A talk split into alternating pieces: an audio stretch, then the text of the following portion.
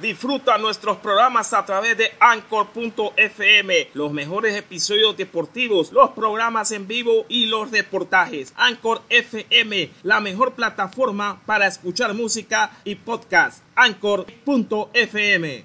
También está en las librerías como en Play Store para Android y como App Store para iOS. Escucha anchor.fm, escucha nuestros programas a través de anchor.fm. En primer lugar, eh, comentar la Federación eh, de Fútbol de los Estados Unidos solicitándole toda la documentación del caso del jugador Danilo Acosta. Quiero agradecer a la Federación de Estados Unidos desde aquí por toda la diligencia mostrada, nos proporcionaron toda la ayuda y toda la documentación. Esa documentación junto con otra y la autorización del jugador fue enviado al juez único del Estatuto del Jugador en el caso del jugador Danilo Acosta. Como ustedes saben, eh, Danilo Acosta no había podido integrarse a la selección nacional por un tema legal de elegibilidad que tenía que cumplir.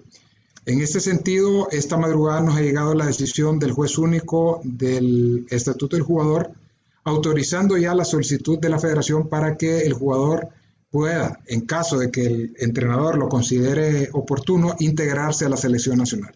Oficialmente, Danilo Acosta ya puede jugar con la selección nacional y esta resolución del juez único del Estatuto del Jugador es de efecto inmediato. Por lo tanto, el jugador ya está habilitado para jugar con cualquier selección nacional. Todo va a depender del cuerpo técnico que lo pueda tener o no en sus planes. Eso es lo, primero.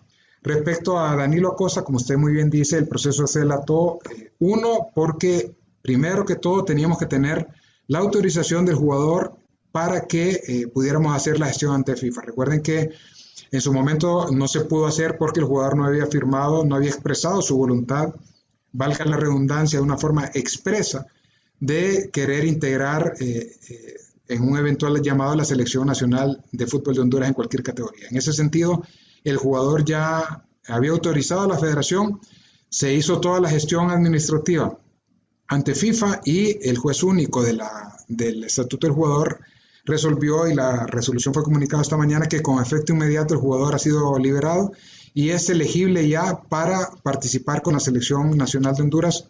Repito, en el caso de que eh, el entrenador, el profesor Coito, que es el que tiene la última palabra, el cuerpo técnico pueda eh, considerarlo para una selección. Así que eh, estamos muy contentos por todas estas cosas y por supuesto, repito, por el apoyo de la Fundación de FIFA, que no es de FIFA, estos son fondos totalmente extras a lo que viene de fondo FIFA Forward, a los costos operativos, etcétera. Esto es un fondo aparte eh, que no tiene nada que ver con los fondos FIFA Forward y que eh, están dando a la federación para que podamos hacer labores de reconstrucción.